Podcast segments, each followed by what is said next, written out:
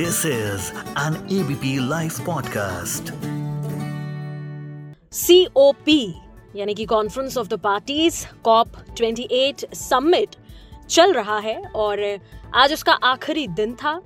Annual बैठक है जहाँ यूएन के मेंबर्स जो हैं यूएन के जो मेंबर कंट्रीज़ हैं वो जलवायु परिवर्तन यानी कि क्लाइमेट चेंज से हम कैसे निपटें इसके इसके उपाय इसके जो सॉल्यूशंस हैं उनके बारे में बातचीत करते हैं।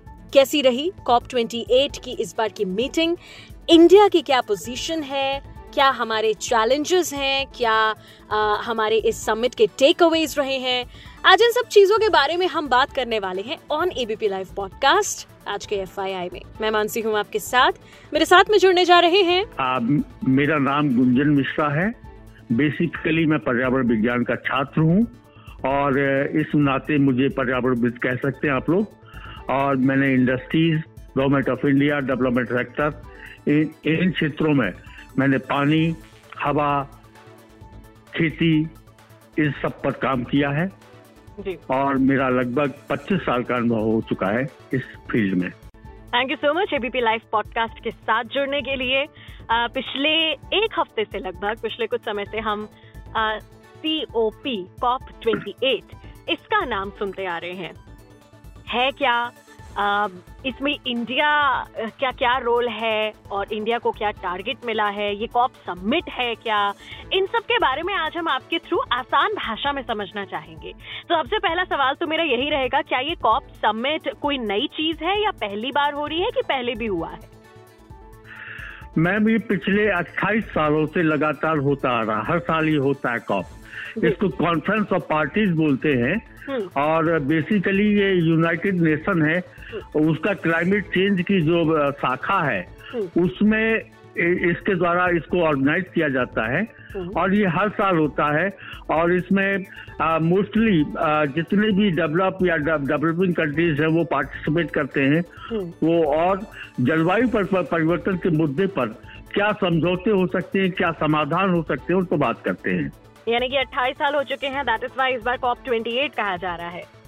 यस मैम एग्जैक्टली इसमें uh, सारी कंट्रीज़ हैं या कोई कंट्री नहीं भी हिस्सा है? अगर आप इसके बारे में बताएँ कौन कौन इसके पार्टिसिपेंट्स हैं? मैम इस बार जैसे जैसे कि इस बार हंड्रेड जो वर्ल्ड लीडर थे जिसमें कि प्रधानमंत्री हैं राष्ट्रपति हैं जो टॉप हंड्रेड वर्ल्ड लीडर्स थे वर्ल्ड हंड्रेड कंट्रीज़ के वर्ल्ड लीडर्स उन लोगों ने पार्टिसिपेट इसमें किया था। और लगभग 200 कंट्रीज़ के जो रिप्रेजेंटेटिव हैं लीडर्स हैं वो सब लोग इसमें पार्टिसिपेट करते हैं और हम इस हिसाब से ये कह सकते हैं कि ऑलमोस्ट ऑलमोस्ट पूरा वर्ल्ड इसका एक मेंबर है और पार्टिसिपेशन इसमें करता है। एग्जैक्टली कॉप ट्वेंटी एट के अगर हम टेक अवेज की बात करें वो कौन कौन से मुद्दे जो उठाए गए वो कौन कौन सी बातें जो हमें कॉप ट्वेंटी एट समिट की याद रखनी है?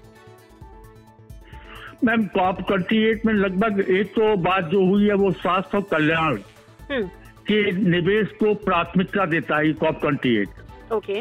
जो स्वास्थ्य और कल्याण के निवेश में ये इसका काम है प्राथमिकता देना और वो प्राथमिकता किस तरह से देगा जी, जो जीवाश्म ईंधन है हम्म। उसको एक चरणबद्ध तरीके से हम्म। उससे कैसे दूर किया जाए या उसको कैसे दूर किया जा सकता है हम्म। आम लोगों की ज़िंदगी से रिन्यूएबल एनर्जी के माध्यम से उस पर इसमें विचार विमर्श किया जाएगा और उससे जो संकट है उससे निपटने के लिए उसमें कितना हम आगे आ गए हैं कितने सुधार की आवश्यकता है हम्म। किस तरह का हमको क्लाइमेट फाइनेंस चाहिए किस तरह से क्लाइमेट जस्टिस के लिए हम अपना मेमोरेंडम तैयार करेंगे आप मसौदा तैयार करेंगे हम्म। ये इन सब बातों पर तैयार बात होती है और दूसरी जो सबसे महत्वपूर्ण बात है कि इसमें जीवाश्म ईंधन को चरणबद्ध तरीके से खत्म करना ये तो है ही है हम्म। लेकिन उसके साथ साथ इसमें जो सबसे बड़ी बात है वो है क्लाइमेट फाइनेंस और क्लाइमेट जस्टिस की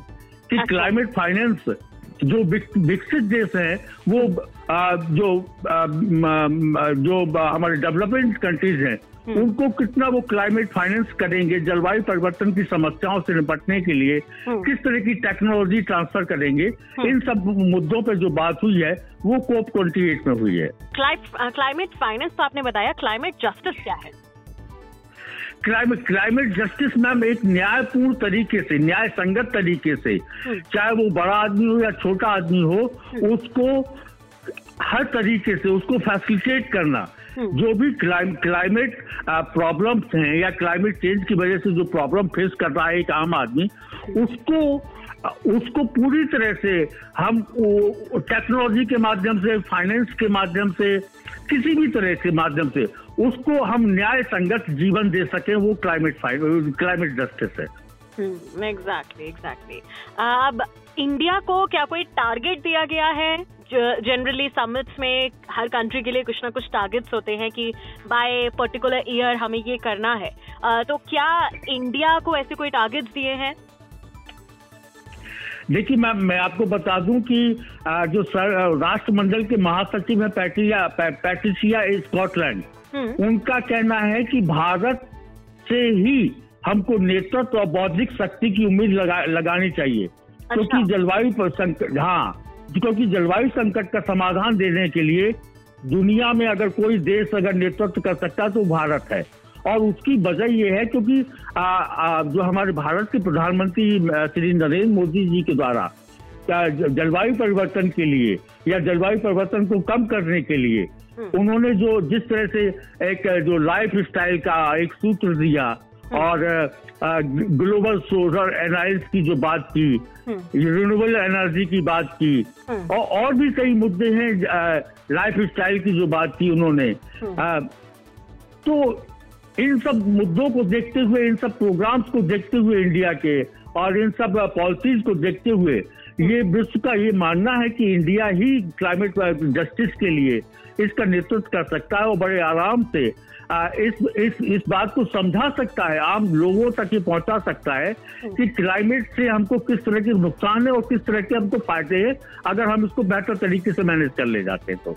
बात तो बहुत अच्छी है कि इंडिया को एज अ लीडरशिप देखा गया क्लाइमेट से रिलेटेड इश्यूज़ के लिए। बट अगर मैं जमीनी सच्चाई की बात करना चाहूँगी, जो कि आप इस फ़ील्ड से ही जुड़े हैं, आप बेहतर बता सकते हैं कि इंडिया की क्या कंडीशन या क्या सिचुएशन है when it comes to climate change ma'am, देखिए, अभी हाल ही में इंडिया में कुछ चीज़ें जो शुरू हुई है वो बहुत ही पॉजिटिव है क्लाइमेट चेंज या क्लाइमेट शिफ्टिंग को लेकर हम्म। जैसे कि सबसे पहली बात अगर आप देखें तो जो खेती है हम्म। कृषि कृषि कृषि के माध्यम से हम्म। लगभग वन थर्ड जो हमारा जीएचजी इमिशन होता है वो वन थर्ड होता है कृषि कृषि का जो क्षेत्र है उससे और कृषि एक ऐसा माध्यम है अगर इंडिया को खासतौर से देखा जाए तो कृषि में सीधा सीधा साठ परसेंट जो लोग हैं उनकी रोजी रोटी जीवन यापन आजीविका महिलाओं का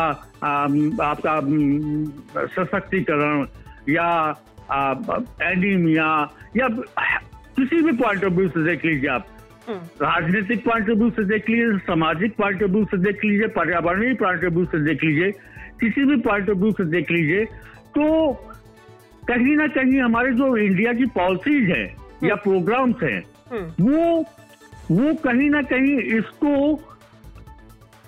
एक बेहतर तरीके से मैनेज करने की बात करते हैं या आ, आ, ये प्रूव करते हैं जैसे नेचुरल फ़ार्मिंग का देख लीजिए नेचुरल फ़ार्मिंग जो गवर्नमेंट ऑफ़ इंडिया के द्वारा शुरुआत की गई है हम्म। तो आप देखिए कि नेचुरल फ़ार्मिंग के माध्यम से लगभग 60 परसेंट तो हमारा जो पानी जो सिंचाई के काम आता है वो 60 परसेंट उसमें से कमी आ जाती है हम्म। उसके साथ साथ जो नेचुरल फ़ार्मिंग है उससे जो हमारा सॉइल का जो ऑर्गेनिक कार्बन है वो बढ़ता है हम्म। जब वो ऑर्गेनिक कार्बन बढ़ता है तो उससे कार्बन डाई कार्बन डाई अवशोषण की क्षमता उसमें बढ़ जाती है हम्म।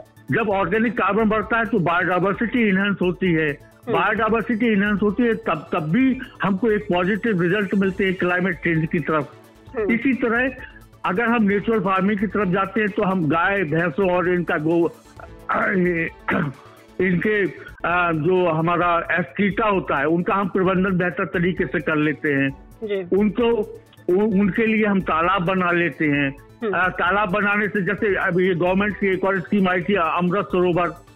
आप आप आपको मैं जानकारी के लिए बता दूँ कि अगर हम चालीस हज़ार चालीस हज़ार लीटर पानी को हम अगर बरसा पानी का संग्रहण करते हैं हम्म। तो हम लगभग लगभग बोरवेल की अपेक्षा 28 किलोग्राम कार्बन डाइऑक्साइड को बचा लेते हैं तो इस तरह की बहुत हाँ इस तरह की बहुत सी पॉलिसीज़ हैं जैसे नेचुरल फ़ार्मिंग हो गया अमृत सरोवर हो गया हम्म। कुटीर उद्योग है वन डिस्ट्रिक्ट वन उत्पाद हो गया लोकल लोकल इकोनॉमी को एनहेंस करना महिलाओं का सशक्तिकरण करना हम्म। तो ये जो चीज़ें हैं प्लांटेशन की ड्राइव मूवमेंट को बढ़ाना तो हम्म। ये जो चीज़ें हैं इनको देखते हुए हमें लगता है कि इंडिया सही मायने में वर्ल्ड का टॉप लीडर रहेगा क्लाइमेट जस्टिस के मामले में और क्लाइमेट चेंज के मामले को हल करने के लिए एग्जैक्टली. और आखिर मैं आपसे यही जानना चाहूँगी कॉप 28 के बारे में आप और आ, कुछ अगर और इन्फो ऐड करना चाहेंगे जो मैंने शायद आपसे सवाल ना किए हो तो वो आप बिल्कुल बता सकते हैं सर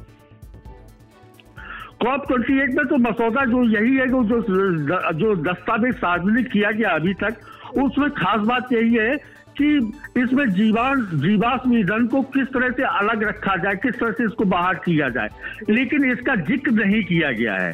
बल्कि उस मसौदे में ये सुझाव दिया गया है हम्म। कि जीवाश्म ईंधन को का उत्पादन और उपभोग को कम किया जाए। हम्म, हटाया ना जाए इसको कम किया जाए उत्पादन उपभोग को इसको कम किया जाए ये बात रखी गई है। जो कि कहीं ना कहीं हमको कमज़ोर कर देती है हमारे जो उद्देश्य है क्लाइमेट जस्टिस के लिए या क्लाइमेट फाइनेंस के लिए उनको ये कहीं ना कहीं कमज़ोर कर देती है। और दूसरी बात ये भी है दूसरी बात ये भी जो डेवलप कंट्रीज़ जो क्लाइमेट फाइनेंस कर रहे हैं डेवलपिंग कंट्रीज़ के लिए हम्म। वो प्रॉपर नहीं है। उसका कोई अभी निश्चित तौर पर एक निश्चित निर्धारण नहीं हो पाया है। हम्म। उसकी नीति का एक निर्धारण नहीं हो पाया है कि किस तरह से और कितना पैसा डेवलपिंग कंट्रीज़ के लिए वो क्लाइमेट जस्टिस के लिए क्लाइमेट फाइनेंस के लिए देंगे वो। थैंक यू सो मच हमारे साथ जुड़ने के लिए ऑन एबीपी लाइव पॉडकास्ट मैं मानसी हूँ आपके साथ।